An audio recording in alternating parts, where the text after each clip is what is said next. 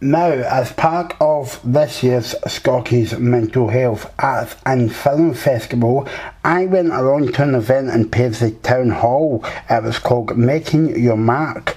And on this podcast, we're going to be hearing from the Resource Centre in Paisley manager Irene McNeil. Also, we are going to be hearing from a dance company um, and we're going to be speaking to um, Ruth Foster, and we're going to be hearing from Limelight Music, but also we're going to be hearing from the general manager, Jerry Rossi. Okay, so we're joined by Irene McNeil. Irene is the service manager for the day, uh, Renfrewshire Day Centre.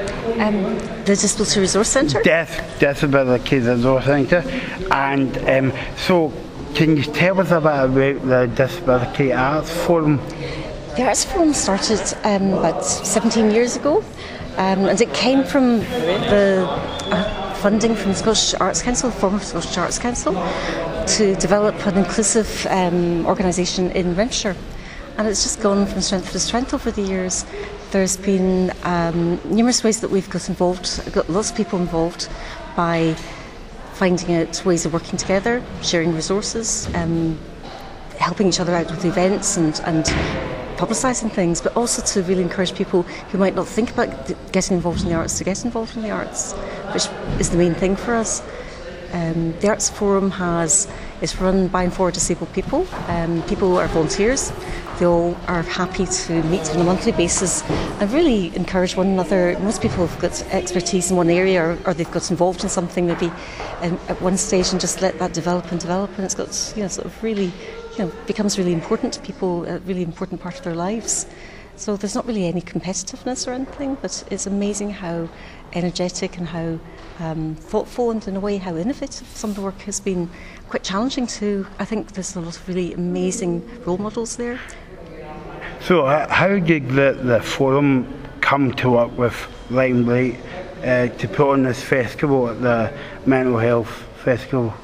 Well, we we had a um, Culture Heritage Events Award last um, year and from that, some taster workshops um, were part of the.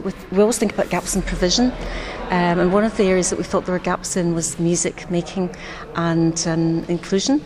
I, I, was aware of Limelight's work from before and decided that some taster workshops would be really um, something that would be valued by some of the, my colleagues and, and um, customers from learning disability services everyone was really keen to take that on. They had some workshops. Um, from the workshops, they were just open ended in a way. Just the structure was there.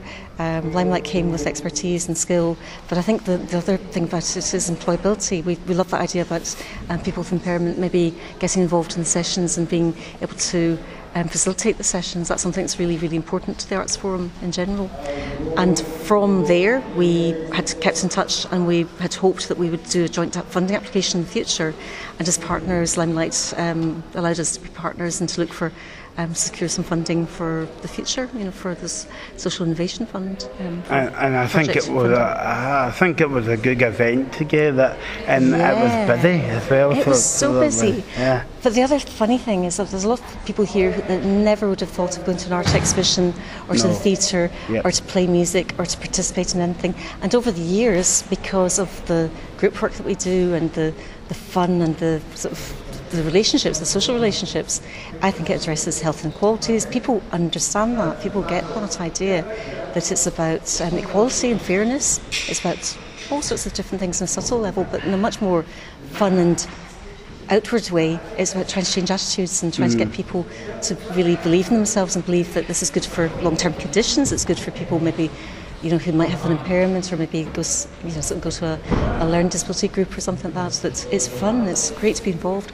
So with Limelight, it's been fantastic because we've got partners there that um, have the skills and the expertise and the role models in terms of sessional musicians and people that are going on, going to university or college or doing something or participating, but turning up and doing things that matter. Um, I think for me that means everything. You know, just it's really, really valuable. Okay. So now we're joined by Ruth Foster of Dirty Feet Dance Company. So can you tell us a bit about Dirty Feet, please? Um, Dirty Feet is a performance company that are based in the Disability Resource Centre and we have a creative partnership with the Kibble. So we rehearse in the Kibble every week and our members come mostly from the Disability Resource Centre but we've got a few other dancers that have joined us along the way. Um, the group has been running for 11 years, making performances all around Scotland. A lot of our work happens in Paisley because we're very proud to be from Paisley, but we'll go anywhere, anywhere that'll have us.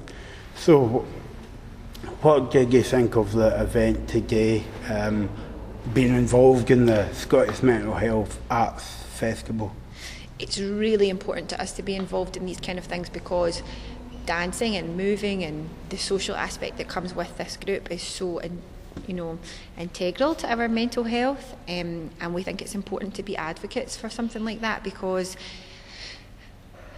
living life as a person with a disability it's not it's not that easy a lot of the time and it's important that we are involved in challenging those perceptions, but also helping to affect change in our local community. The amount of people that come up to us afterwards and say, "I'm so inspired by what you just saw," or that really, you know, that really resonated with me. That piece, I'd love to know more about it. It's important to us. It kind of gives a purpose to the work. Not only is dancing really joyful for us, um, but pieces that, like the piece we did today, it can be really challenging. Um, emotionally, physically, psychologically, um, it's a really difficult theme this year as well, reclaim. Mm. Um, but it managed to fit quite well with the piece that we wanted to do here in the town hall. It's a beautiful space. We're really glad to be back. Okay, so now we're joined by the general manager of uh, Limelight Music Show, um, and we're joined by Jerry Rossi. Um, so, Jerry, can you tell us a bit about what Limelight does? Okay, well, um, nice to see you, Michael. um, Limelight's been around for about 27 years, I think, this year, and um, it's it was formed initially by um, Gordon Dougal, who's still our artistic director, uh, to address basically the inequalities um, surrounding the opportunities for accessing music and musical employment prospects for people from the disabled community. So. Um, one of the jobs Limelight does is, is finds people from these different communities and trains them up through a programme called Musical Identities. Now, many of these people are interested in performing in music groups, having fun, getting pleasure out of it for their own their, their own benefit, and that's that's wonderful. Um, but many of them are very interested in taking it a bit further. And what we try to do is to find out what interests each specific person, whether it be a particular style of music or a particular instrument, and give them tu- tuition. And then eventually we can give them employment opportunities, delivering music workshops, because Limelight works every year with about 1,000 to 1,500 children all, all across Scotland. Um, and we can have our musicians joining these um, delivery workshop groups, anything from two to three different people working with up to 15 to 20 children at a time over the course of the academic year, giving them experience and then giving them the opportunity to go on and do similar things themselves.